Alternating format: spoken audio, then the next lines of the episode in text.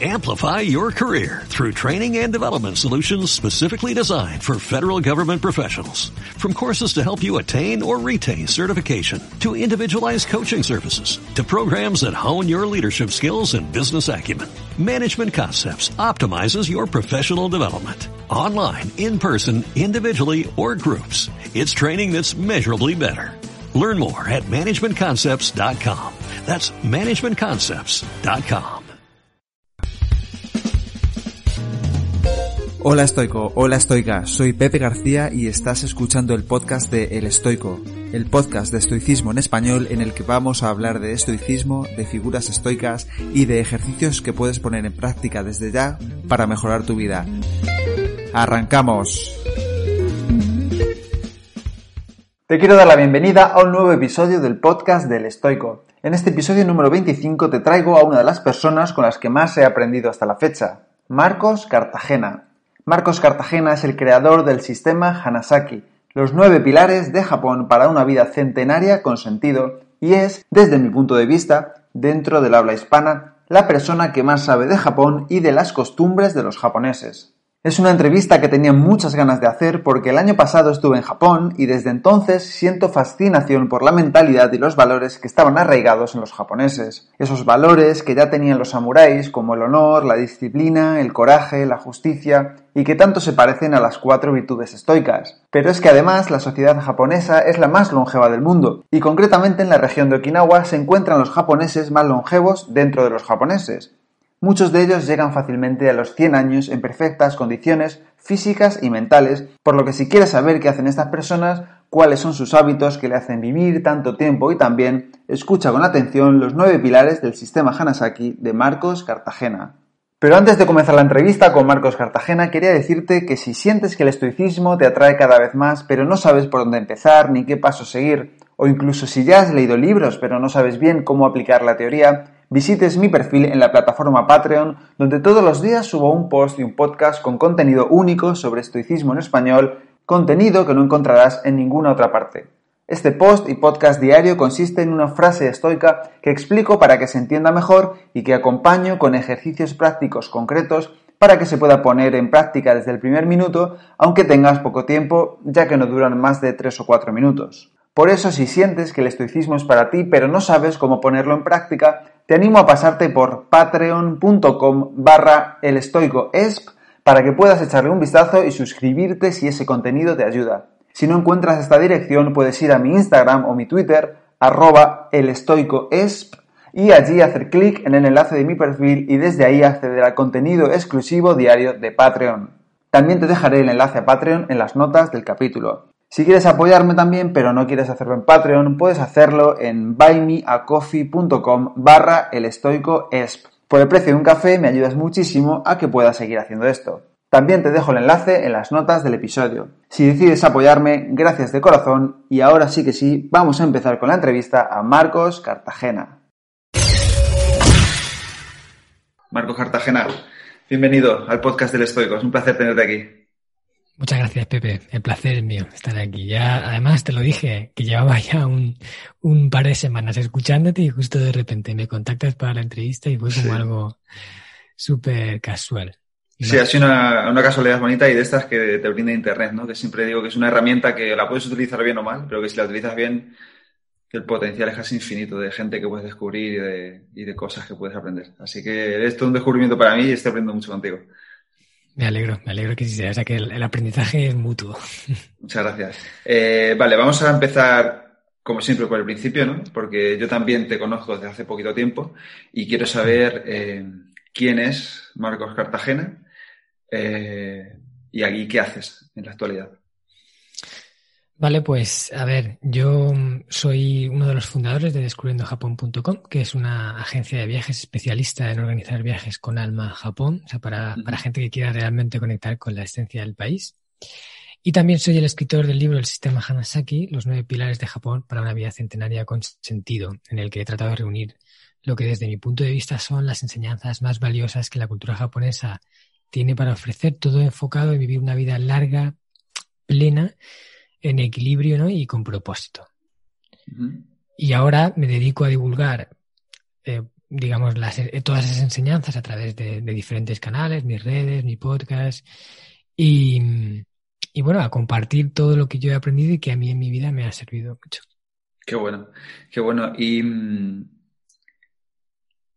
he visto que en tus eh, conferencias sueles mencionar a Steve Jobs y mm, por el tema del minimalismo sobre todo. Y yo siempre empiezo o intento empezar este podcast con la frase de Steve Jobs en la Universidad de Stanford que dice que no puedes entender la vida cuando la vives hacia adelante, pero cuando la miras hacia atrás, sí puedes ver esos puntos que te han ido llevando para un sitio o para otro y entender cuáles son los puntos que efectivamente han cambiado tu vida. Entonces quiero saber cuáles son los, los puntos de tu vida, los puntos principales que te han hecho cambiar el rumbo y, y que te hagan estar donde estás hoy. Bueno, pues sería complicado, ¿no? Decirlo, pero Así creo que hay como cuatro hitos importantes que han marcado el rumbo de mi vida. Y el primero es eh, cuando decidí iniciar el camino del desarrollo personal. Ese yo creo que ha sido un antes y un después, cuando me di cuenta de que yo mismo podía prosperar eh, si me trabajaba. Es como despertar en el momento en el que te haces dueño de tu vida y, decides que eh, no tienes por qué vivir según las circunstancias, sino que tú puedes alterar las circunstancias. No puedes controlarlo todo, pero sí puedes controlar mucho más de lo que imaginas. Entonces inicié ese camino en el de superación, de crecer, de aprender, y eso marcó mi vida. Luego, cuando decidí que me quería ir a Japón, cuando eh, noté esa conexión con Japón, que luego la, luego la comentaremos, pero decidí que me iría un año allí a vivir. Eh, al final me fui, después de bastante tiempo de, de planearlo, de trabajarlo y, de pensarlo. Y ese primer año en Japón, bueno, me marcó literalmente. Y después ya fue volver una y otra vez. Y al final he vivido como cuatro años en Japón, que sin duda han marcado mi destino. Todo, ahora mi vida está muy conectada al país del sol naciente. Después, otro hito muy importante fue fundar la empresa Descubriendo Japón, a convertirme en emprendedor, tener mi propia empresa que la fundé junto con mi hermano, Antonio y yo, eh, la creamos y, y, con ese afán de compartir lo que más nos gustaba, los, aquellos lugares más bonitos de Japón que, que, que, siempre visitábamos cada vez que íbamos y diseñar ese viaje que nos hubiera gustado que hicieran para nosotros en una primera visita. Y por último, eh, el hito también que ha marcado mi vida ha sido la publicación del libro El sistema Hanasaki, o sea, decidir que escribiría ese libro todo el proceso que, tuvo escribirlo, en reunir.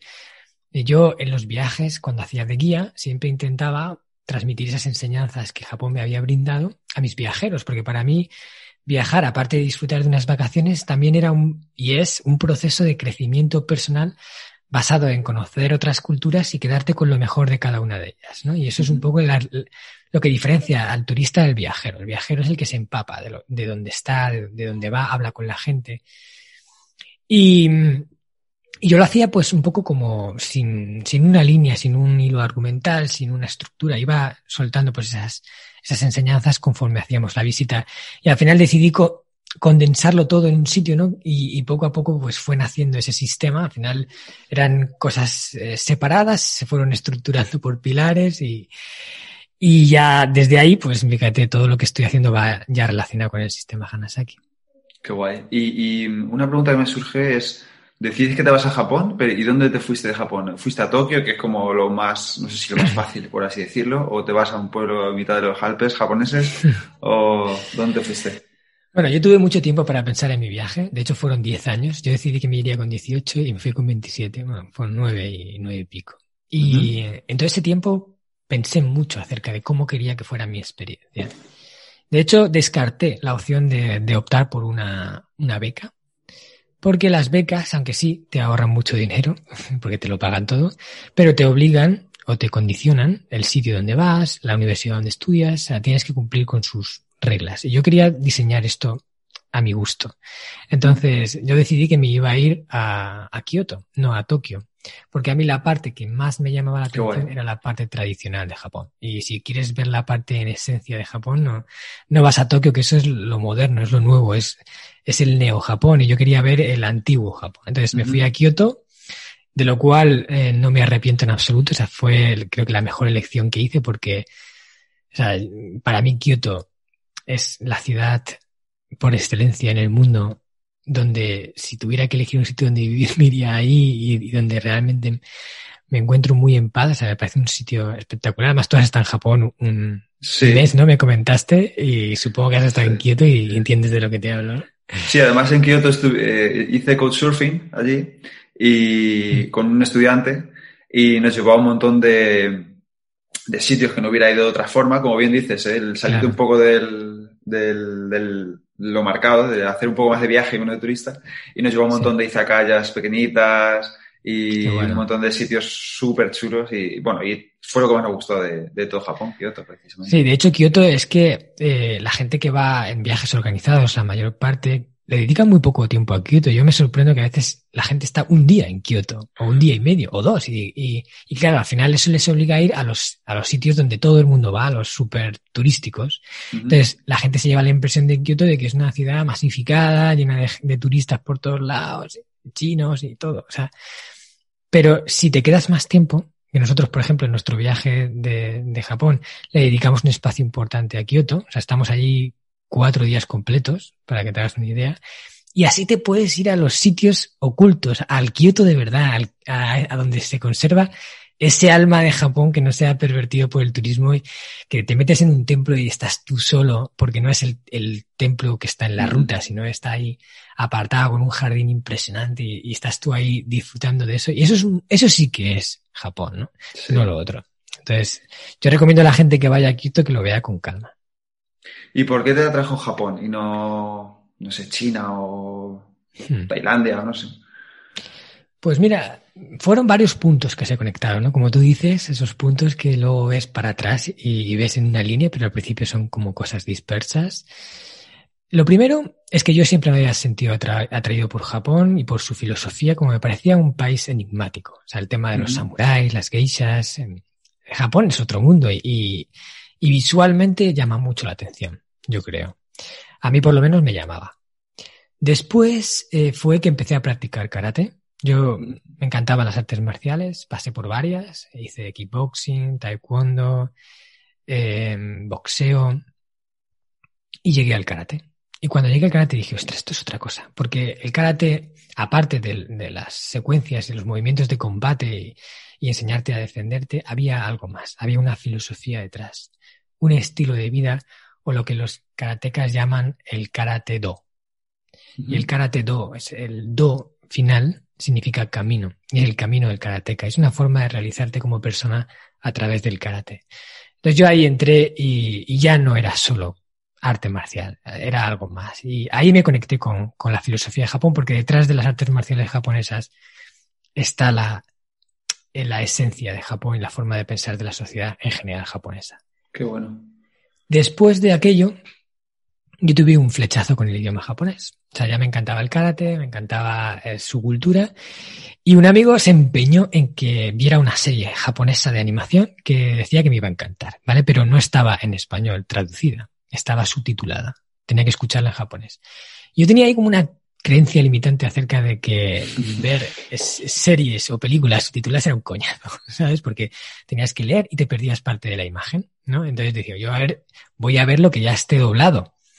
Pero él decía, no, tienes que verla, tienes que verla, muy pesado, muy pesado, ¿no? Y al final, en un, en un día que estaba en su casa, accedí y dije, venga, vale, pues la voy a ver, voy a ver un capítulo solo, ¿ok? Solo para que te calles. Y me dijo, venga, este episodio, si no te gusta, ya no te vuelvo a decir más de la serie. Y la, lo vi, me puse los cascos y escuché atentamente el japonés. O sea, ya no lo oí como un ruido de fondo, sino que lo escuché. ¿Vale? Le presté la atención que se merecía y el idioma me fascinó. Me encantó escuchar el sonido de cómo hablaban, cómo se expresaban. No sé, me cautivó el idioma y yo dije, ¡guau! Me encantaría hablar en japonés. Sería como súper bonito. Y el punto que ya lo conectó todo fue que yo decidí que iba a estudiar económicas, ¿vale? Empresariales. Y entonces pensé, a ver, me gusta Japón. Practico karate. Me encanta el idioma. Y además Japón económicamente es un país muy fuerte. Digo, si yo aprendiera japonés sería un punto diferencial para mí con respecto a todo el mundo que, que ha estudiado empresariales, ¿no? Sería como un factor diferencial. Y entonces una idea surgió en mi cabeza. ¿Y si me fuera a Japón a vivir un año, a aprender japonés y a empaparme de su cultura. Eso entró ahí. Y desde que entró ya no salió. O sea, y eso fue a los 18 y a los 27 lo hice realidad. Esa es la historia. Qué bueno. Joder. Hoy tengo unos paralelismos contigo. A mí me pasó lo mismo con Australia. Yo me fui a Australia a vivir también. Y Qué bueno. fue distinto porque la Suecia no tiene nada que ver, ni evidentemente el idioma, ni nada, pero, pero entiendo perfectamente lo que me estás, lo que me estás contando. Está ahí la onda. Sí, sí, sí. Y mm, sí, a mí también me gusta mucho Japón. El, sin más dilación quiero entrar al sistema Hanasaki. Eh, vale. Que es donde, bueno, por lo que ya he, investigado sobre ti, Japón creo que es una de las sociedades más longevas del mundo y la, además de la parte de Okinawa, si no me equivoco, es más todavía. Y ahí es donde un poco tú empezaste a, a pensar qué hacía esta gente, eh, por qué son más longevos. ¿Qué es el sistema Hanasaki y, de qué está compuesto? Vale. Bueno, entre todas las cosas que Japón me ha enseñado, un momento en el que yo descubrí eso justo que estás hablando, que Japón es el país con mayor esperanza de vida del mundo, pero que concretamente en Japón se ubica uno de lo que llaman the Five Blue Zones, las cinco zonas azules del planeta. Son cinco puntos en la Tierra que National Geographic eh, junto con Dad Pittner, identificó, eh, em, identificó en 2006, ¿vale? Una investigación que hizo ah, por todo el globo. Entonces, yo cuando me enteré de eso, dije, yo tengo que ir allí a ver qué hacen, ¿no? O sea, ¿por qué esta gente vive más de lo normal? Entonces, eh, en ese momento empecé a, a, investigar, empecé a averiguar que realmente eh, esta gente vivía así porque hacía algo para hacerlo. O sea, no era por casualidad. Tenía una serie de hábitos en su estilo de vida, en su forma de pensar, que todo el mundo que ha estudiado acerca de eso le llegaba a la conclusión de que efectivamente mm, les ayudaba a vivir más tiempo, una vida mejor, porque, ojo, de nada sirve vivir 100 años si te pasas los últimos 20 enganchado a una máquina o atiborrado a pastillas o malviviendo, ¿vale? Eso, nadie quiere vivir 100 años así. Pero sin embargo, esta gente vivía 100 años con una calidad de vida envidiable. Yo estuve en Japón, en la zona de Okinawa, en el poblado de Ogimi, que es donde está eh, lo que dicen la mayor concentración de centenarios por metro cuadrado del mundo, que así suena muy... Y entrevisté a gente de 102 años, de 99 años, hablando con ellos sobre su estilo de vida y qué hacían y un poco intentando encontrar esas claves. Y a mí me sorprendió muchísimo eh, por ejemplo, una mujer de 99 años que vivía sola, que llevaba las tareas de la huerta, que, que practicaba un deporte, que tenía unas ganas de vivir enormes y tenía 99. 99, vale. Y, y, no la veías con, como diciendo, ya, ya soy vieja, ¿no? Ya no estoy para, para, para hacer cosas, no, no. Qué va, una tía con un carácter y, con unas ganas de vivir enormes. Que eso aquí lo decimos a los 50 ya, en plan, yo ya no estoy para, para estos trotes. Una de las cosas, de hecho, que, que nombro en el libro es esa, esa mm, mentalidad de los japoneses de nunca sentirse inútiles. Ellos siempre, eh, incluso con esa edad, sienten que, que, tienen algo que aportar, ¿no? Y, y, que no tienen que dejar de hacerlo. Entonces, para mí fue transformador vivir allí, o sea, pasar una temporada en Okinawa, hablar con toda esa gente. Y todo lo que yo aprendí en Okinawa y, todo lo que he aprendido en mis más de 16 años de conexión con Japón lo he juntado ahí en el sistema Hanasaki, que son los nueve pilares para una vida centenaria con sentido. Nueve claves que cualquier persona que trabaje, que aplique en su vida, yo estoy convencido de que le va a ayudar a vivir una vida más larga y mejor, ¿vale? Y me preguntabas también qué significa Hanasaki. Hanasaki es una palabra de construcción propia, porque eso es una de las ventajas del idioma japonés. El idioma japonés está estructurado por símbolos. Eh, lo escriben, cuando escriben, escriben en kanji. Y los kanjis son símbolos que significan conceptos. A la hora de crear palabras, ellos juntan eh, kanjis más simples y forman eh, conceptos más complejos. Entonces, Hana, eh, Saki son dos símbolos. Hana significa flor, Saki significa que florece. Yo le puse ese nombre porque para mí ese sistema eh, te ayuda a hacer florecer lo mejor que llevas dentro. Y qué, mejor que Hana Saki, ¿no? Le puse ese nombre. Qué bueno. Eh, imagino que los kanjis son esos símbolos que tienes ahí detrás, ¿verdad? En, la pared que tienes ahí. La audiencia no lo verá, los que ven el vídeo sí, pero esos son kanjis, ¿no? Sí, por ejemplo, eso que aparecen ahí son, son dos kanjis. Qué bueno. Y abajo otros tanto. Entonces, cada kanji tiene un, un significado. Un significado. concepto. Qué bueno. Vale, y ya para pasar a la parte que me gusta, la práctica, ¿no? Al entender el sistema, ¿cuáles son esos nueve pilares? Vale, pues mira, eh, los nueve pilares son el uno, Kaizen, mejora continua, para evolucionar en vida. El dos, minimalismo, para centrarte en lo esencial, en lo que de verdad es importante para ti. El tres, paz interior, para calmar las aguas del espíritu, para vivir una vida más en equilibrio. El cuatro, naturaleza, para reconectarte con tus orígenes. El 5, salud, para tener un cuerpo fuerte y robusto que te permita vivir mucho con calidad. El sexto, relaciones, para construir un círculo social más fuerte y, que te llene de satisfacción. El séptimo, principios, para tener una luz que ilumine tu camino ¿no? y no desviarte. El octavo, ikigai, o lo que se llama el sentido de la vida, para tener un propósito claro y sentir que lo que haces está valiendo la pena o eh, te hace sentir en esencia. Qué bueno. El, eh, ese será el octavo, ¿no? Y el noveno, actitud, taido. Para tener las actitudes eh, necesarias que permitan que alcances todo aquello que te propongas en la vida. Qué bueno. Vale, empezando por Kaizen, que me recuerda al, podcast de Jaime Rodríguez de Santiago, que creo que también escuchas. sí, soy fan de Kaizen. Sí. Eh, Kaizen es, eh, o tal y como entendemos aquí, es mejora continua, ¿no? O es así como se traduce por lo menos al castellano o como yo lo tengo entendido. Sí, a ver, ahí la traducción literal es eh, Kai es cambio, Zen es bueno, ¿vale? Es como cambio bueno, aunque los japoneses la traducen más bien como cambio bueno que se persigue en todo momento. Por eso aquí lo conocemos como mejora continua. Es el tratar de hacer las cosas siempre mejor de lo que ya lo estás haciendo, incluso, ojo, incluso aunque ya lo estés haciendo bien. O sea, es el no conforme con cómo están ya saliendo las cosas a pesar de que el resultado sea bueno. Sin embargo, desde, desde, ojo, no la insatisfacción de no haber llegado donde quieres, sino eh, eh, sintiéndote orgulloso de hasta dónde has llegado, pero sabiendo que todavía puedes llegar un poco más lejos. O sea, no es el necesito llegar más y más y más para poder sentir que, ya estoy haciendo bien las cosas, sino ya lo estoy haciendo bien, pero ojo, aún hay margen de mejora. ¿Por qué quedarme aquí?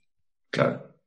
Eso me recuerda un poco a lo que decía Séneca, eh, empezando a tender puentes con el estoicismo, que él decía que, que él aprendía una, bueno, eso, imagino que eso es solo una especie de tu vida, ¿no? Pero él decía que él aprendía y animaba a aprender una perla de sabiduría todos los días, hmm. porque eso en el largo plazo te haría eh, mejorar muchísimo. Y luego también decía que para mejorar a diario, todas las noches debemos reflexionar sobre, o sea, hacernos ciertas preguntas sobre qué has hecho bien ese día, qué has hecho mal, qué puedes hacer mejor, eh, qué has aprendido, qué puedes aprender. Entonces yo creo que eso está un poco relacionado con el concepto de Kaizen, ¿no? Al final es una reflexión sobre qué puedo mejorar. Claro, lo que te he explicado es la esencia de Kaizen, pero después está, ¿qué puedo hacer para aplicar Kaizen en mi vida? Porque para mí Kaizen es evolución en vida, es decidir morir mejor que como naciste. Es el camino del desarrollo personal. Y luego hay muchas prácticas dinámicas, eh, acciones que puedes llevar a cabo. De hecho, en el sistema Hanasaki, cada pilar habla de una esencia y luego qué puedes hacer para aplicarla en tu vida. Como tú has dicho, la búsqueda del conocimiento es una de ellas, que, además también está en el libro. Eh, por ejemplo, la parte de, de ver qué has hecho mal y qué puedes aprender de esos errores, ¿no? El aprendizaje de los errores, el acumular experiencias para, para ir viviendo cosas nuevas, enfrentarte a nuevos retos. Qué bueno. El, el hecho de, de, estudiar un poco tu personalidad y definir cuáles son tus fortalezas y cómo puedes potenciarlas, o darte cuenta de cuáles son tus carencias y ver cómo puedes suavizarlas. Todo eso te lleva a construir una mejor versión de ti, ¿no? Y, y aplicas Kaizen contigo. Qué bueno. ¿Y qué haces tú a diario para, cuál es, eh, para mejorar tu, no sé si está bien dicho, mejorar tu Kaizen o practicar el Kaizen? Bueno, pues yo trato de poner en práctica un poco todo, ¿no? Y no todos los días lo haces, pero vas haciendo un poquito hoy, un poquito, o sea, la parte de aprendizaje, de, de, perseguir el conocimiento es una constante en mi vida. Yo leo libros, eh, escucho podcasts, veo documentales, hago formaciones. O sea, siempre persigo el, el aprender algo más. Qué bueno. La adquisición de habilidades, por ejemplo. O sea, yo también aparte de, de, lo que tú haces bien por naturaleza, de tus talentos, tú puedes eh, incorporar habilidades a ti mismo. Puedes aprender cosas que luego puedes utilizar. Entonces, yo en el libro recomiendo que la gente primero sea consciente de cuáles son sus habilidades y luego decida qué habilidades quiere aprender para complementarse. Eh, para mí, lo ideal es tener una o dos habilidades muy buenas que manejas muy bien, y eres un experto, y luego tener muchas otras que manejas un poco bien, pero que le sacas rendimiento y te hacen polivalente. Bueno. Entonces, eh, yo he ido adquiriendo habilidades diferentes. Por ejemplo, las artes marciales es una habilidad para mí. Es un deporte en el cual uh -huh. te sirve para defenderte, que además te, te entrega valores como la disciplina eh, y otras, el compañerismo. He aprendido a hacer cosas que parecen insignificantes, como origamis, ¿vale? Hacer origamis. Muy difícil. Es de, sí, es sí, difícil, sí, sí. pero bueno, es, es un acto de concentración, de, de, buscar la perfección de cada pliegue. Y luego no te puedes imaginar el partido que yo le he sacado a, a saber hacer origami, o sea, hacer regalos. Eh, bueno, en el libro cuento una historia de, de cómo con una empresa japonesa le regalé un origami hecho por mí al presidente y se quedó alucinada. Qué bonito, qué bueno. Eh, para mí las habilidades son herramientas que puedes utilizar en tu favor y tener un buen repertorio de ellas es súper, súper importante. ¿no? Y luego, es que, que, te diría un montón de cosas, eh, la búsqueda de, de experiencias nuevas. Yo siempre estoy, yo me denomino a mí mismo como un cazador de experiencias. Estoy al ojo eh, pendiente de cuál es la nueva experiencia que puedo tener. Y siempre que haya algo nuevo que yo puedo probar, lo pruebo, a no ser que sea algo inmoral, ¿vale? pero sí, pero bueno. estoy ahí, ¿no? Si voy a un restaurante me pido algo nuevo, si voy a un sitio y hay una actividad que se puede hacer, la pruebo, o sea, no me cierro nada. Qué bueno. Sí, me siento identificado también en muchas cosas contigo. Yo también intento siempre aprender un poquito todos los días de algo, mejorar ese 1%, ¿no? Que dice James Clear en su libro Hábitos Atómicos, que está muy guay, si te gusta. Mm. Mejorar 1% tú. Entonces Cada creo día, que está ¿no? muy... Sí, claro, al final, cuando llegues... Muchísimo. Exponencial. Eh, Exactamente.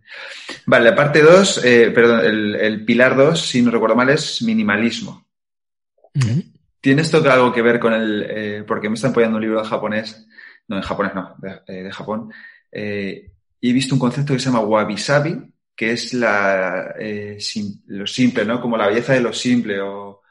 ¿Tiene algo que ver esto con el minimalismo en Japón o no? Sí, tiene que ver. Bueno, el wabi sabi de hecho es una de las palabras que yo, que sobre las que yo he escrito en mi blog. Llevo una serie que se llama Las 100 palabras más bellas de Japón. Cada uh -huh. semana o cada dos semanas publico una nueva y publiqué sobre el wabi sabi. Y el wabi sabi yo lo tra o sea, es que la traducción también es compleja, ¿no? Pero diría que es como la belleza de lo imperfecto, la belleza de lo no, o sea, no tiene por qué ser perfecto en todos sus sentidos para ser bello. y, bueno. y eso es una cosa que se ve en Japón, que se palpa y creo que también va asociado al minimalismo, ¿vale? aunque es un poco un poquito diferente, ¿no? Pero va ahí como en conexión. Para mí el minimalismo es, es una corriente filosófica que promueve los beneficios de centrarte en lo esencial, de eliminar de tu vida lo superfluo, uh -huh. para poder concentrarte en aquello que de verdad es importante para ti. ¿Vale? Al final, en la vida hay muchas distracciones, sobre todo relacionadas con el, con el mundo material, uh -huh. que llaman nuestra atención, que capturan nuestro tiempo, que capturan nuestro dinero, que capturan nuestra, nuestro estado de ánimo, ¿vale? Porque nos apegamos a ella, ¿no? Por ejemplo, eh, para mí un, un, punto fundamental del minimalismo es ser capaz de vivir eh, sin apego o por lo menos con el mínimo posible del mundo material.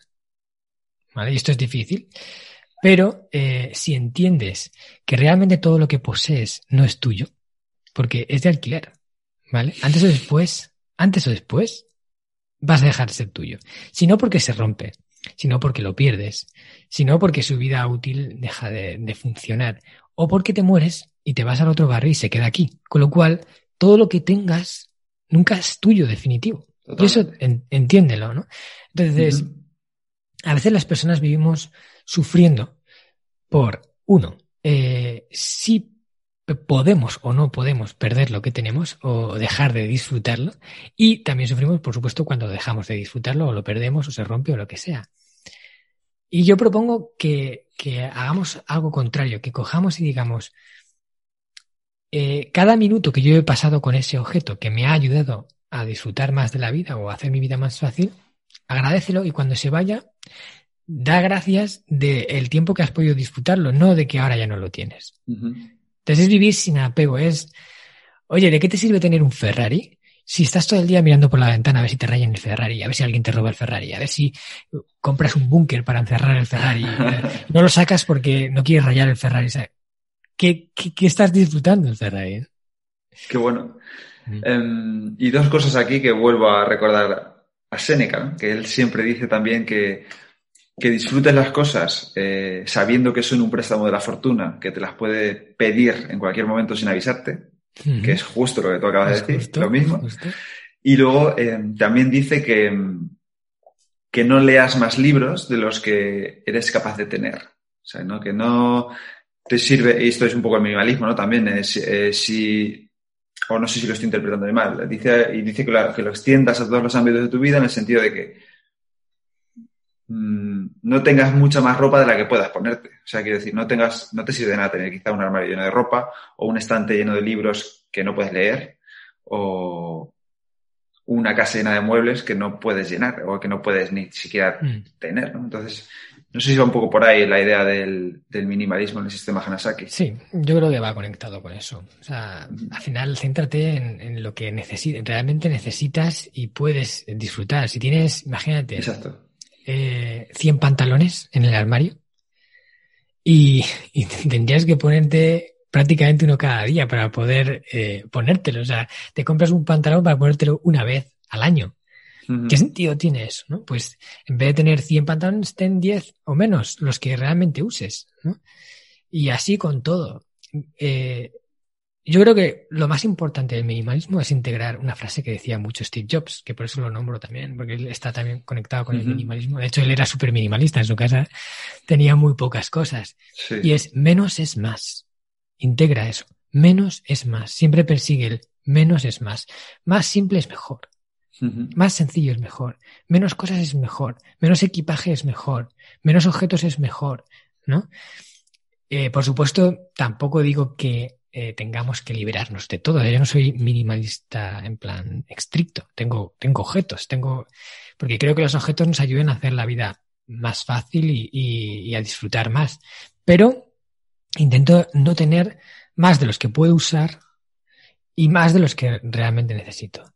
Y otra, otro punto importante del minimalismo es elegir la calidad a la cantidad.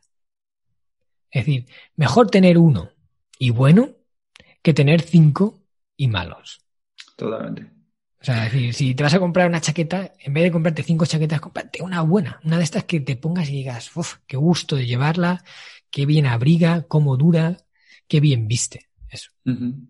Eso me recuerda mucho, no sé si conoces un chico eh, americano que se llama Derek Sivers, que te recomiendo muy mucho leer si, te gusta este tema, del este tema del minimalismo. Él dice siempre que la perfección no se logra cuando no hay nada, cuando no hay nada más que añadir, sino cuando no hay nada más que quitar.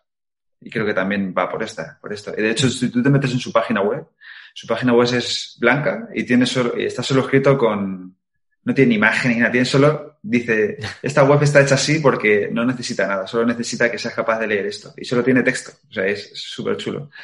Em, muy guay, sí. Em, tercer pilar, eh, paz interior. Em, vale, es un poco también la ataraxia estoica, ¿no? La tranquilidad, la serenidad mental que se puede lograr a través de un montón de, métodos. ¿Cómo, se integra esto en el sistema Hanasaki? Bueno, para mí la paz interior es un estado de serenidad, de tranquilidad, que te permite ser capaz de apreciar la realidad más como realmente es y no como nuestras percepciones alteradas a veces nos dicen que es. Vivir en paz con ella y eh, ser capaz de tener la mente en su sitio y las emociones en su sitio.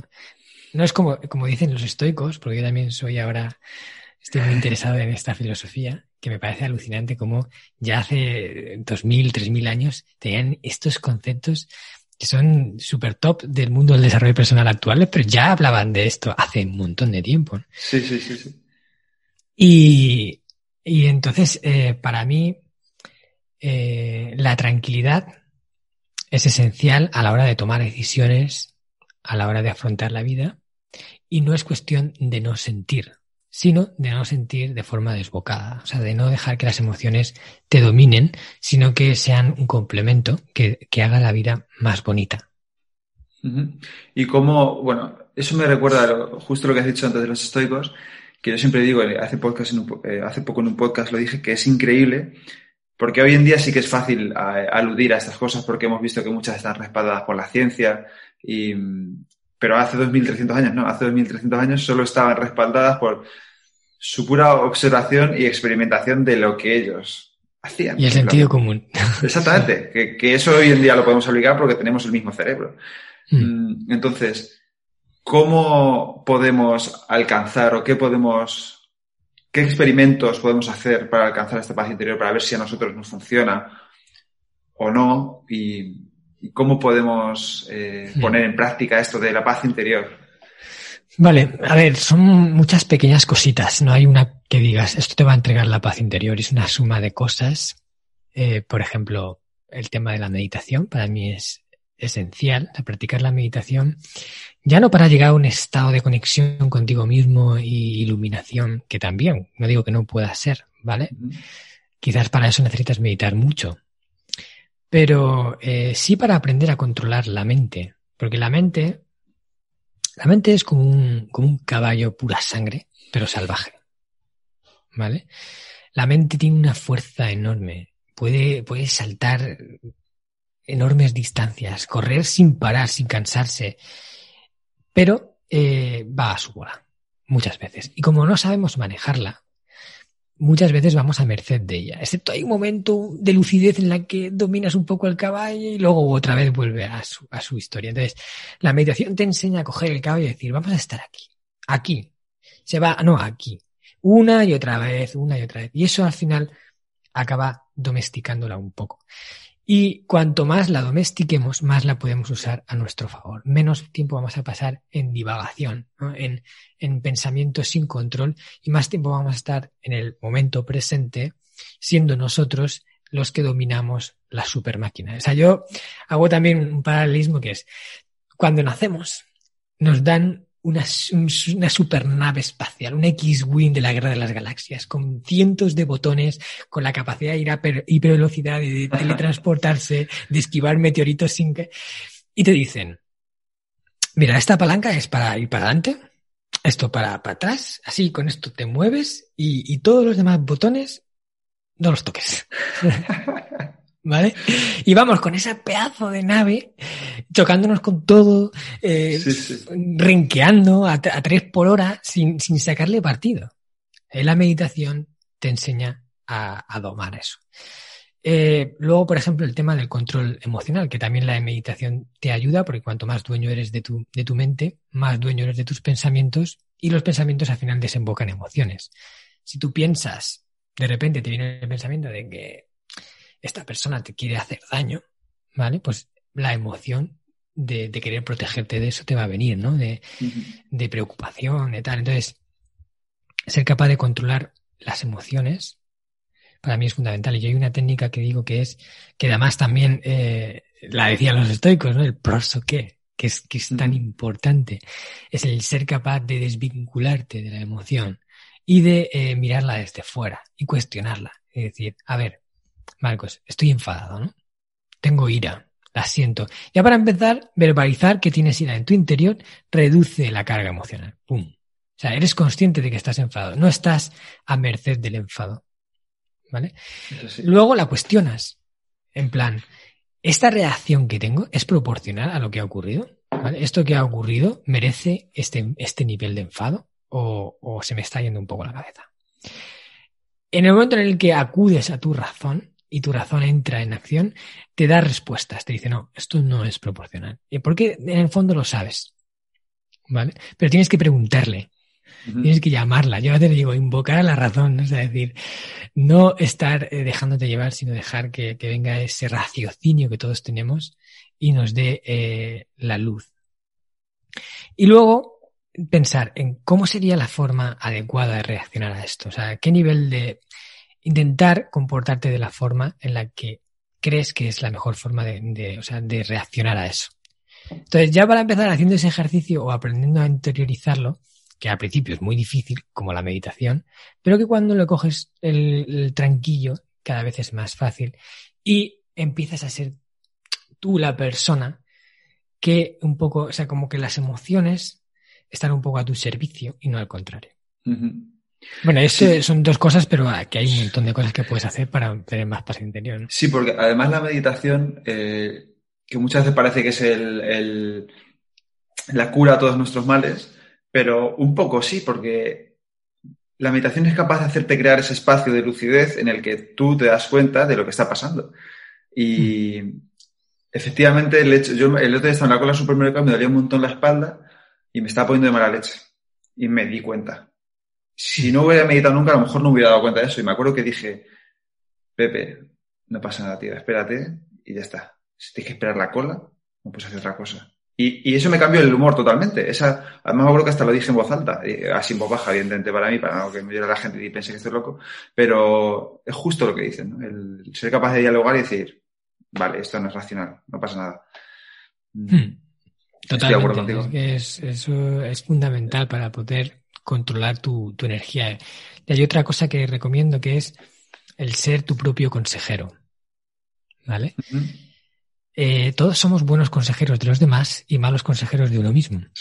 Porque cuando nos hablamos a nosotros mismos, nos hablamos como desde el yo. Realmente no nos hablamos, simplemente eh, sentimos y actuamos. Y yo lo que recomiendo es que cojamos la práctica de hablarnos como si fuéramos otro. Decir, Marcos, ¿vale? Me separo de Marcos y le hablo a Marcos. Digo, Marcos, tío, ¿qué estás haciendo? realmente esto, o sea, a ver qué pasa porque haya cola, ¿no? Le, explico a Marcos, está ahí, es así, le explico por qué no, o sea, como cuando un amigo viene y te pide consejo, que le aconsejas súper bien, que le dices todo, y le animas y le, sacas para, para correr millas y luego tú no lo haces contigo mismo, generalmente, ¿eh? pues cambiemos eso. Empieza a hablarte en tercera persona. No estás loco. De hecho, los que se hablan así son los más lucidos. ¿Vale? Que antes se asocia que me estoy hablando a mí mismo y que estoy loco. Pues no. es, es, una técnica súper recomendable. De sé tu propio consejero, porque de esa forma eres dueño de, de tu estado de ánimo. Yo siempre hago un paralelismo con la barra de moral. Le llamo la barra de moral. Eh, eh, yo soy una persona que cuando era joven jugaba, a, me gustaban mucho los videojuegos. Y tú sabes que en los videojuegos tienes la barra de energía. Y cuando te, te golpean o te, un enemigo te ataca, esa barra de energía va bajando. Pues para mí la barra de moral del estado de ánimo, el ánimo, es una barra, ¿vale? Cuando la tienes alta, eres capaz de lograr lo que sea. Eres una máquina, eres inspirado, hablas y todo lo que dices, ¡pum!, cuadra con, con la persona.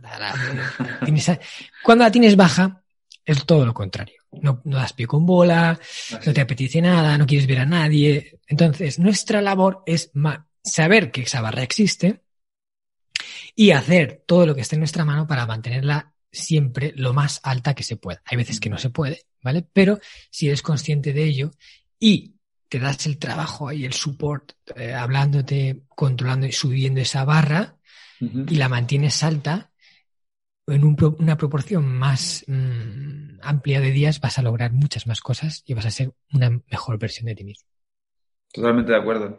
Y me quedaría hablando en este punto, creo que este da para varios podcasts. Este da para mucho. ¿eh? solo con paz interior te diría, no sé, una hora o hora y media de contenido. Da mucho, da mucho. Mm. Por eso eh, quiero intentar seguir avanzando para, me gustaría ver todos los pilares que para que la gente los conozca y, los pueda poner en práctica. Eh, el cuarto, Vale, no sé, yo te digo que no sé si nos va a dar tiempo a todos, ¿eh? pero bueno, podemos dejar alguno para que la gente luego se informe más adelante. Vale, pues si quieres, me parece muy bien esto que has dicho. Eh, entonces, si quieres, vamos a ir avanzando los que yo creo que pueden ser más interesantes para la gente y, vamos a eso. Mm. Sí, porque los nueve no vamos a poder tocarlos. Vamos a, los que crees que a tu audiencia le va a interesar más y, hablamos sobre eso, porque luego más tú tienes tu final de la entrevista y, hay que cumplir con todos los hitos. Sí, sí, sí, perfecto. Vale, pues entonces podemos ir a los valores. ¿vale? El tema de los valores en la sociedad japonesa, que son muy importantes y que son el core de, ¿cómo se dice? ¿no? El núcleo de su esencia, yo creo. Mm, mm. ¿Cómo es el tema de los valores en el sistema Hanasaki, que también se corresponde un poco con los valores estoicos, ¿no? con las virtudes estoicas? Eh, claro, ese es un punto de conexión total, el tema de los principios. Eh, este es el, séptimo pilar. Y este lo que dice es que, que los principios se conviertan en la luz que te ilumina el camino. ¿Vale? Eh, para mí, los principios son como una serie de leyes universales que son lógicas, evidentes y prácticamente irrefutables. O sea, nadie creo que pueda contradecir o denostar palabras tan grandes como honor, como verdad, como tolerancia, ¿vale? Como, como solidaridad, ¿vale? Eh, entonces, yo creo que, que el ser humano, cuando trata de llegar a algo más, que comportarse como un animal, como el resto de otros animales, y, tener un comportamiento superior, o sea, llegar a ser algo superior, porque de hecho somos los únicos que podemos llegar a eso, y tenemos esa capacidad, entonces trata de hacer lo correcto. Trata de ser eh, una persona justa, una persona que hace el bien. Cuando, cuando entiendes eso, entonces te comportas en base a los principios de forma natural. De hecho, para mí yo diría, el desarrollo personal es llegar a comportarse según los principios morales sin hacer esfuerzo. ¿Vale? Es que te salgan solos. ¿Vale? Es cuando tú haces eso, entonces tienes desarrollo personal has llegado a un punto muy alto de desarrollo personal. No tienes que estar forzando ser sincero, ser honesto, ¿no? Porque te sale, eres coherente, eres íntegro. Y para mí es la mejor luz para seguir en un camino de oscuridad. Si te comportas en base a tus principios, sabes que todo lo que viene después va a ser bueno. Eso sí, es el camino más difícil y es el camino más duro, porque te limita las opciones. Cuando tú no tienes principios, pues hacer lo que mejor te convenga en ese momento. Y si lo que te conviene es pisar a la persona que tienes al lado para pasar por encima a cualquier precio, lo puedes hacer, porque no tienes limitaciones. Cuando tienes principios, no. Tienes que eh, respetar a la libertad de los demás y tienes que hacer cosas que impiden eh, aparentemente lograr el objetivo a más corto plazo. Pero a largo plazo, si miramos en el largo plazo, en los principios es el camino mejor, porque es lo que crea confianza, es lo que atrae a las personas hacia ti, es lo que realmente construye algo sólido que no se puede romper. Y eso solo se puede hacer con los principios. Si tú eres una persona eh, deshonesta, ¿vale? Puede ser que consigas cosas rápido y aquí y fácil, pero antes o después todo el mundo va a saber de qué pasta estás hecho. Exactamente. ¿Y quién quiere estar al lado de un una persona que te puede traicionar, una persona que mira solo su propio interés. ¿Quién, no? Entonces, para todo la confianza es esencial y la confianza se, construye con los principios. Y eso no puedes comprarlo. No puedes comprar la confianza de los demás. Por mucho dinero que tengas, no puedes ir a una persona y decir, te doy un millón de euros si confías en mí. Te va a decir que sí para quedarse con tu millón de euros, pero no va a confiar en ti, ¿entiendes? Porque eso es una cosa que se gana. Y solo se gana con los actos. Y se gana con los principios. Además, Yo creo que eso va muy asociado al, dime si me equivoco, pero va muy asociado al, al estoicismo, ¿cierto? Sí. De hecho, Epicteto recomendaba, él decía que, porque el estoico no existe, es un ideal contra el que los propios estoicos se medían para ver si ellos estaban mejorando como personas. Y Epicteto decía que siempre actuaras como si la persona que quieres ser te estuviera vigilando y te dijera, eh, no hagas esto, que esto no es lo que tú quieres ser. Entonces, eh, cuando nadie te está mirando, que es lo más difícil, ¿no? Em, también me, eh, una frase de Ravikant que dice que no hagas las cosas porque nadie te está mirando, sino porque tú te estás mirando. Hmm. Y en ese sentido creo que hay una anécdota muy buena que contaste de un hombre que va a cruzar un semáforo y no lo cruza. Sí, ni siquiera te la cuento. Sí, por favor. Pues mira, esta es una anécdota de una persona a la que yo sigo y admiro. Eh, se llama Yokoi Kenji. Es un colombiano japonés que es conferenciante mm. internacional. Bueno, en Sudamérica es todo un, referente. Y él eh, vivía eh, en Colombia, su juventud fue en Colombia y su adolescencia fue en Japón. Su padre japonés, su madre colombiana. ¿vale? O sea, tenía una mezcla de las dos. Sí. Cuando llegaban a Japón, él todavía era, era un, un chico, ¿vale? Un adolescente. Y eh, estaba viviendo ahí en la ciudad. Llegaba a casa una tarde, a las 8 de la tarde, allí se hace de noche pronto, todo oscuro, no había nadie en la calle. Y había un hombre parado en un semáforo. Él fue a cruzar y a saltarse el semáforo en rojo, ¿vale? Porque, bueno, o sea, no había coches. Pero cuando fue a saltarse, de repente vio que el que había parado era su padre. Entonces se quedó clavado y, ¿cómo? ¡Ostras! Que es mi padre. Y dijo, hombre, papá, tal. Se quedaron así como sorprendidos de encontrarse por la calle. Entonces Kenji le pregunta, eh, papá, ¿por qué no cruzamos? Su padre le dice, es que está el semáforo en rojo, hijo. Y Kenji le queda así, mira para un lado, mira para el otro, no hay nadie, ni coches. Y dice, ya, papá, pero es que no viene nadie. Y dice, ya, hijo, pero el semáforo está en rojo, tenemos que esperar. Entonces Kenji se queda así como pensando. Y ya le dice, papá, nadie nos va a ver. Podemos saltárnoslo. Entonces ahí su padre ya le toca un poco la moral. ¿Vale? Entonces su padre le mira así con, con una mirada un poco severa y le dice, Jibungami Teirundaro. Es una frase súper japonesa que además va súper acorde con, con todo lo que comentas del estoicismo. Es, yo sí me estoy viendo a mí mismo, ¿verdad? ¿Vale? El padre de Kenji no necesitaba que hubiera alguien en la calle viéndole para hacer o no lo que él consideraba correcto. Lo hacía porque sentía que era la mejor forma de comportarse. Y vale que saltarse un semáforo no es nada grave, ¿vale? Y todos lo hemos hecho aquí en España, se hace a diario. Pero para él era la forma correcta de hacerlo. Y lo hacía de forma natural, coherente con uno mismo, íntegro. Y esos son los principios. Eso es. Me parece brutal eso. O sea, si actuáramos así, sería la leche. O sea, sería- Claro, fíjate, ¿no? mucha gente hace las cosas bien porque hay una ley que penaliza el mal comportamiento, ¿vale? En, el- en la sociedad en la que vivimos, con, con- con una- un nivel de valores normalito, ¿vale? Necesitamos que haya leyes para prohibir que la gente se la salte a la torera y que haga cosas malas por otros. Y, y de verdad contienen. Pero la mejor forma de tener una sociedad buena es que la gente no necesite un castigo para hacer o no lo correcto, sino lo haga de forma natural, porque sale de dentro.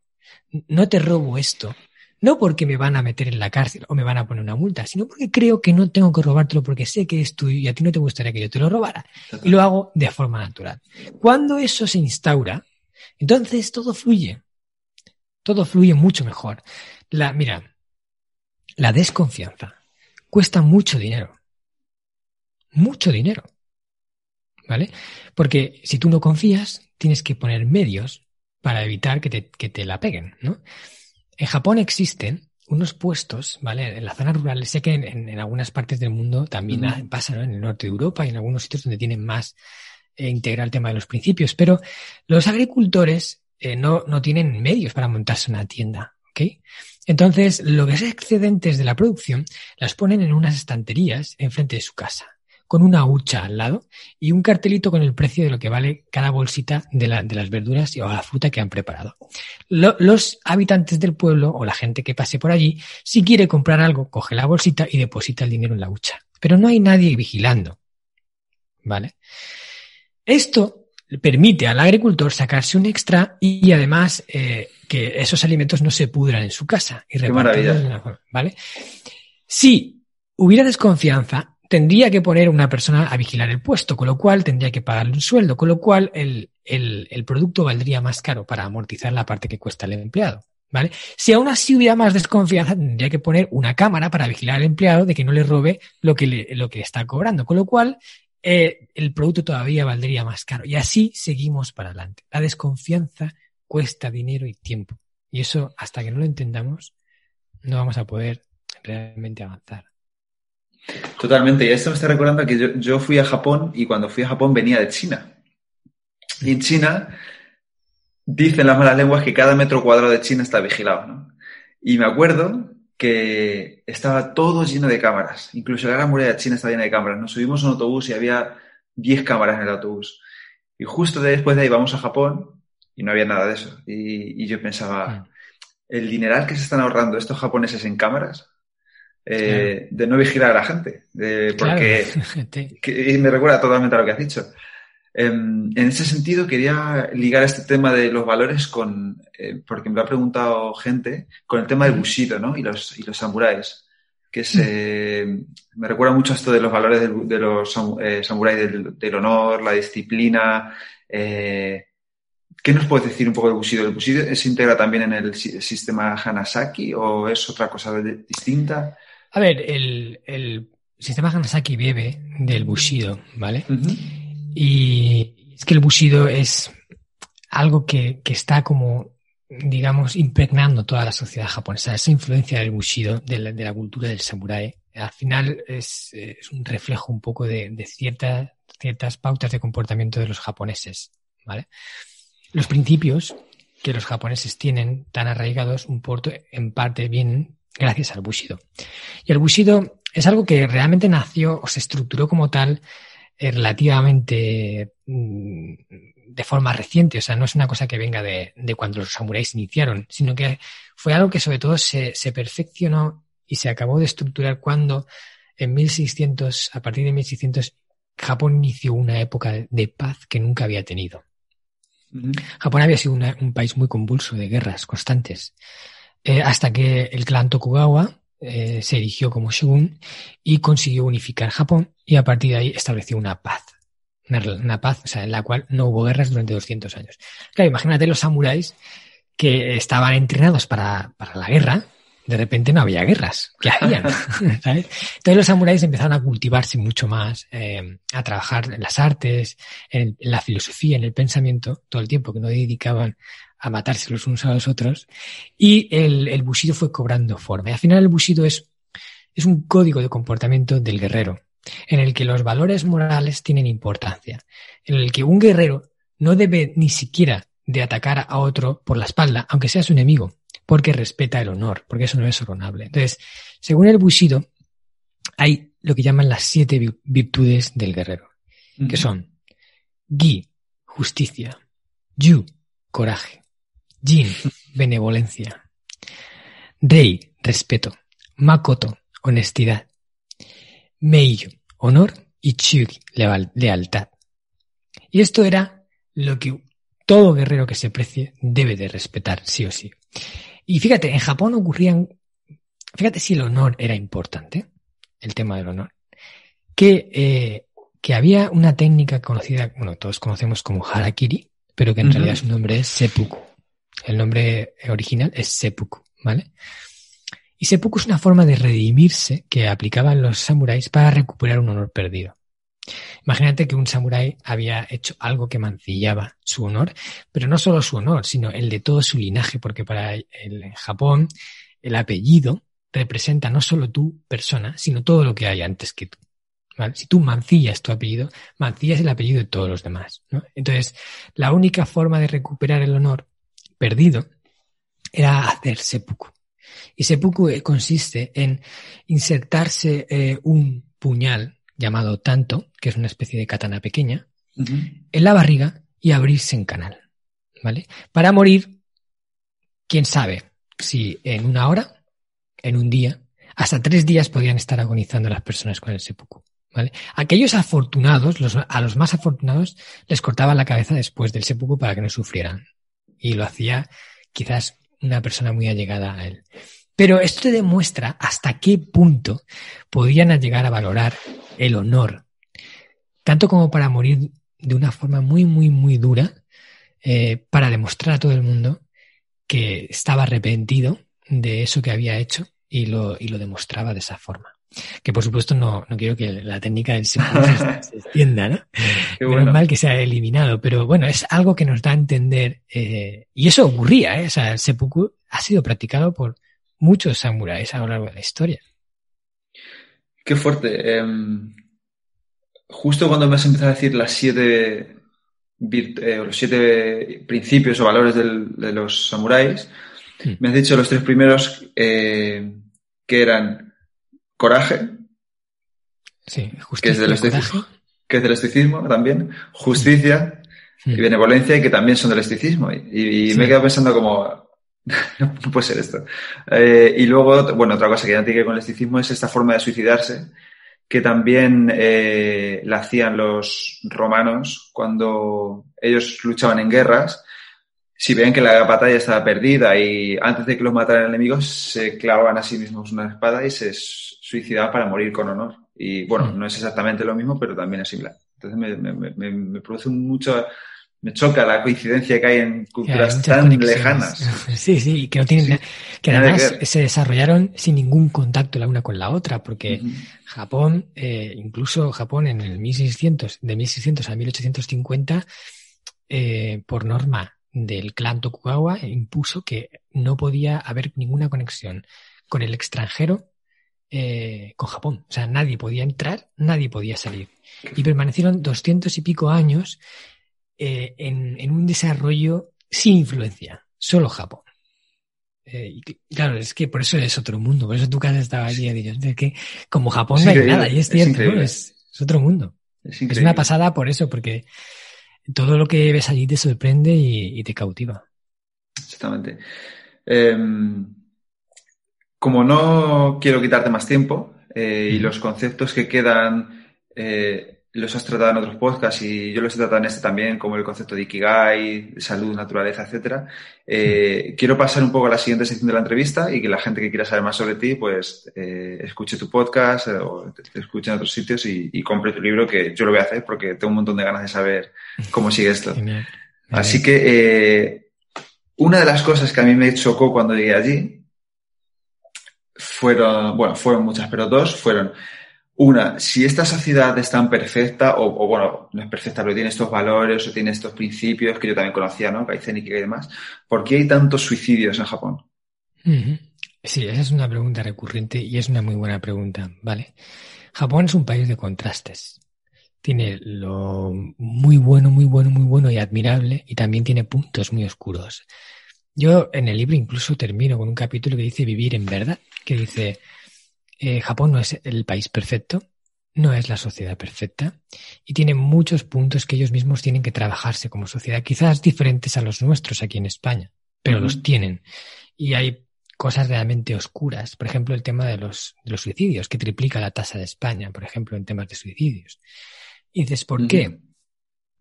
Pues es difícil dar una respuesta a eso, una respuesta que lo englobe todo, porque es una suma de muchos factores. Pero en mi opinión, y esto es mi criterio, ¿vale? yo diría que Japón ha experimentado un cambio muy, muy rápido y acelerado en su sociedad con, eh, con la conversión de ser un país feudal totalmente aislado del mundo a desde el 1800 y poco cuando eh, llegó la restauración, de 1850, cuando se hizo la restauración Meiji, cuando el emperador volvió a retomar el poder y el shogun eh, cedió el gobierno de Japón, el emperador Meiji restauró, o sea, hizo la restauración Meiji y, eh, y convirtió Japón en, en un país eh, interconectado con el resto de países del mundo. ¿vale? Entonces, se produjo una super aceleración en el cambio para industrializarse, para ponerse a la altura del resto de potencias, porque Japón se había quedado atrás, claro, al no, a no tener comercio, no tener interacción, su potencia militar ellos iban con katanas y había gente que ya iba con fusiles y había buques de guerra. Y entonces, claro, cuando los japoneses vieron por primera vez un buque de guerra, que lo llamaron los barcos negros, eh, cuando entraron en, Japón y les obligaron a abrirse, o sea, por eso se produjo esa, ese cambio de poder, eh, se quedaron flipados, o sea, soltaron tres o cuatro cañonazos y dijeron, esto es un demonio, ¿no? ¿Qué es esto? Monstruos metálicos.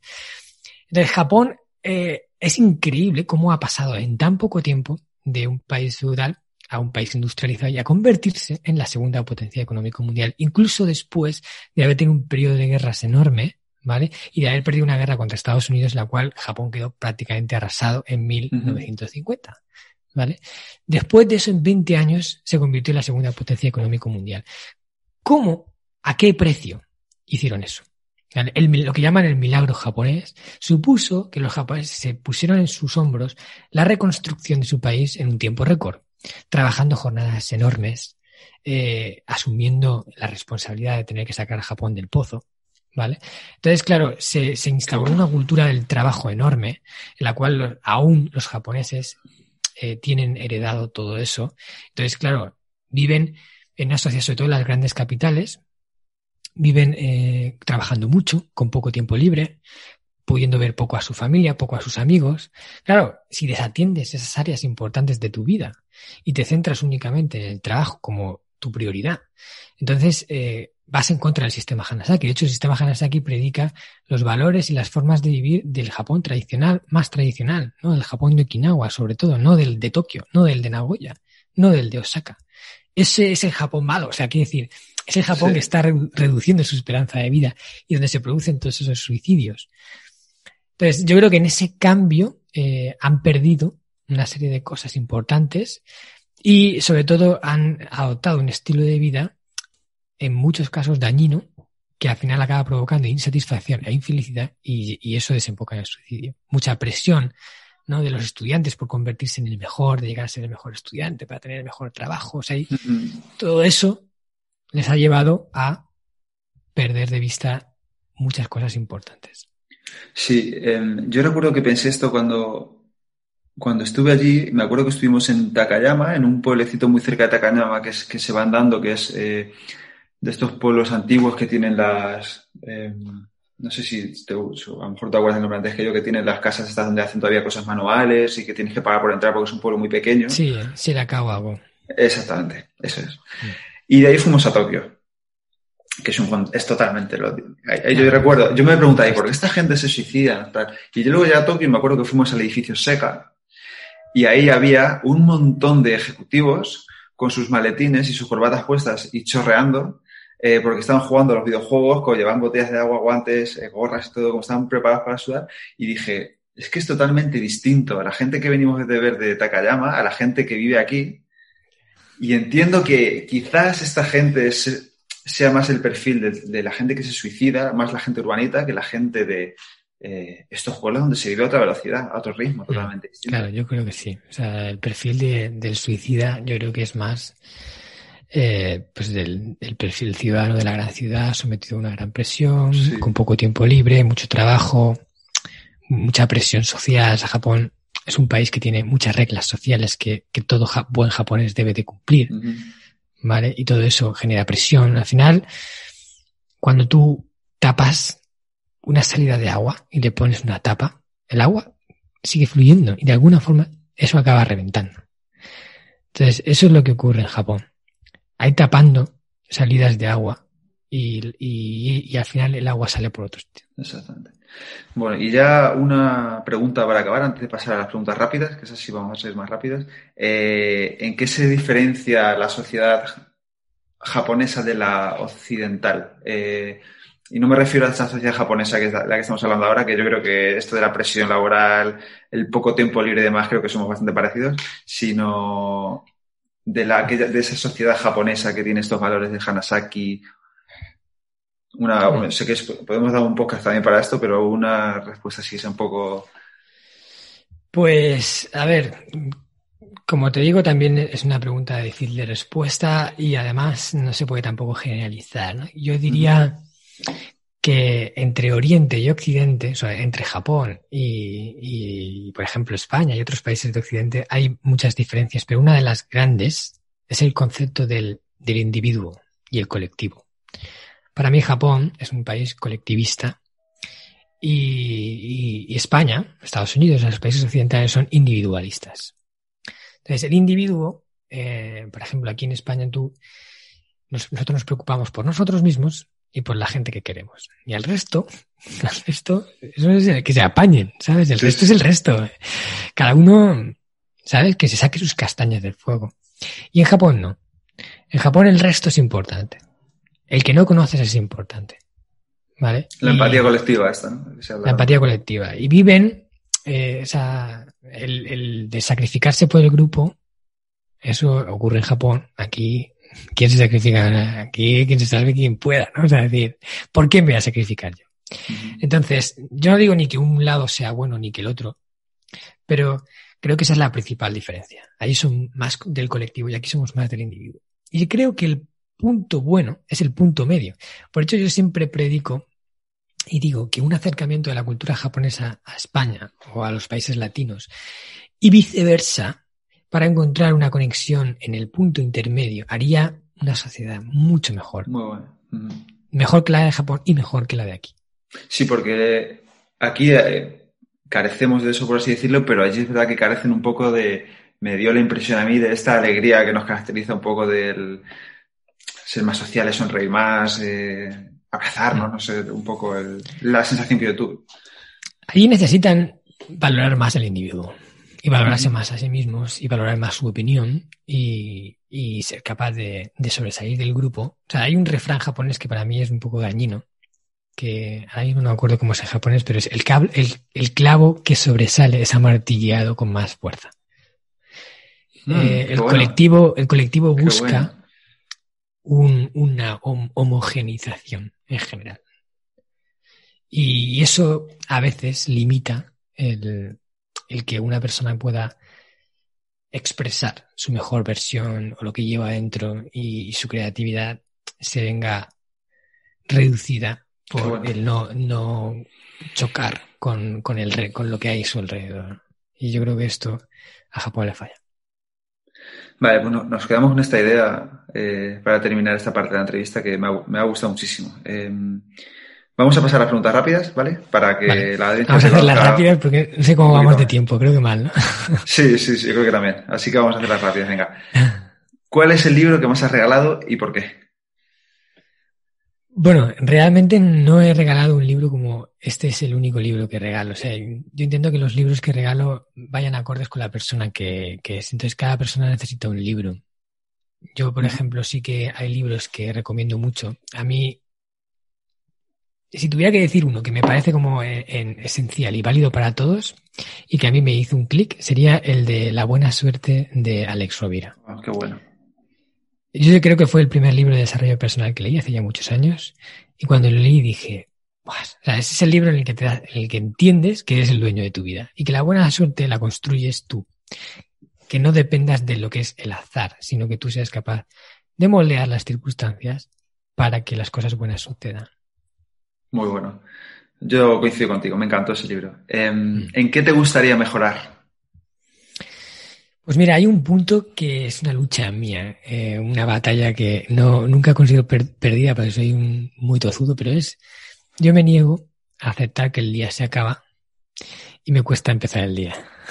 Tengo esa, eh, me cuesta acostarme y me cuesta levantarme. O sea, yo quiero levantarme pronto, quiero acostarme pronto, y eso es una de mis máximas. Y muchas veces lo consigo, pero es, una, es algo que, que está ahí y que yo soy nocturno, pero entiendo que, que por la mañana, levantándome pronto, puedo aprovechar mucho más. Y trato de, no sé si estoy luchando contra mi, mi naturaleza o no, pero eh, eso, acostarme pronto, aceptar que el día se acaba.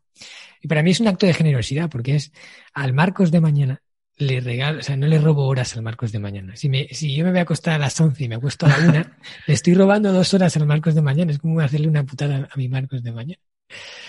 Eh, y ahí, ese es un, trabajo que estoy haciendo conmigo mismo. Totalmente. Qué bueno. Em, ¿A quién te gustaría conocer eh, o entrevistar que no hayas conocido? ¿Vale? Cualquier persona, personaje histórico, quien tú quieras. Buah, eso también decir una persona es muy complicado. Pero si pudiera conocer a cualquier persona, incluso gente que ya no está, gente que ya ha fallecido, personajes históricos, yo creo que a los grandes, ¿no? A esos grandes, sobre todo para comprobar si eran tan grandes, ¿no? A Buda, a Gandhi, a Marco Aurelio, a Séneca, o sea, esos que han, a, Einstein, los que han marcado el rumbo del mundo y, que permanecen en la historia, ostras, imagínate poder tener una conversación con ellos, tener una pasada. Sí. Estoy de acuerdo contigo. Em, vale, y por último, ¿a quién traías a este podcast? Eh, ¿A quién te gustaría escuchar en, el estoico? Yo creo que en la línea del libro de la buena suerte te recomiendo que, vayas eh, detrás de Alex Rovira, porque creo que es una persona que le gusta mucho la filosofía, es una persona muy cultivada. Creo que las cosas que predique también van muy en la línea del estoicismo y que podría salir una entrevista muy chula. De hecho, yo lo quiero para mi podcast también. Es que es un genio. ¿eh? Yo creo que es uno de los Senecas de la actualidad. Sí. Vale, pues nada, pues muchas gracias. Hasta aquí la entrevista. Em, sí quería acabar diciendo, bueno, que nos cuentes dónde puede encontrarte quien quiera saber más sobre ti, sobre el sistema Hanasaki, dónde pueden acudir. Vale.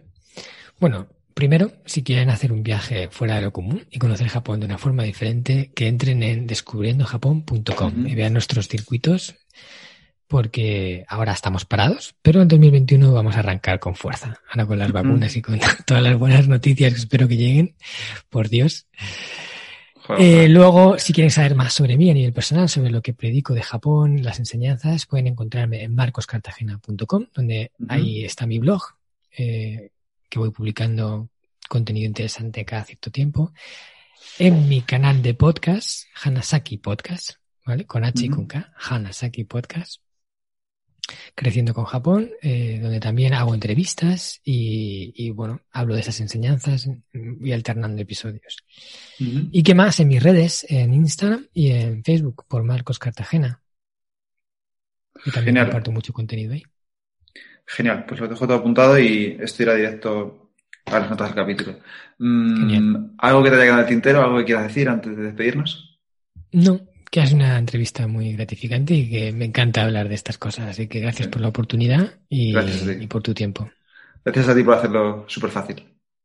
Nada, Seguimos en contacto. Seguimos en contacto. Un fuerte abrazo. Chao, chao. Chao. Y hasta aquí el episodio de hoy. Espero que te haya gustado y que lo pongas en práctica. Si quieres ayudarme a que el podcast del estoico crezca y pueda ayudar a más gente, te animo a suscribirte y recomendarlo en la plataforma de podcast que utilices, en redes sociales o mejor aún a tus amigos. Y si quieres mandarme alguna idea o quieres que hable de algo en especial, puedes contactarme a elestoico.com gmail.com o en cualquiera de mis perfiles de redes sociales, arroba elestoicoesp. Nada más por hoy. Muchísimas gracias por estar ahí y hasta la próxima.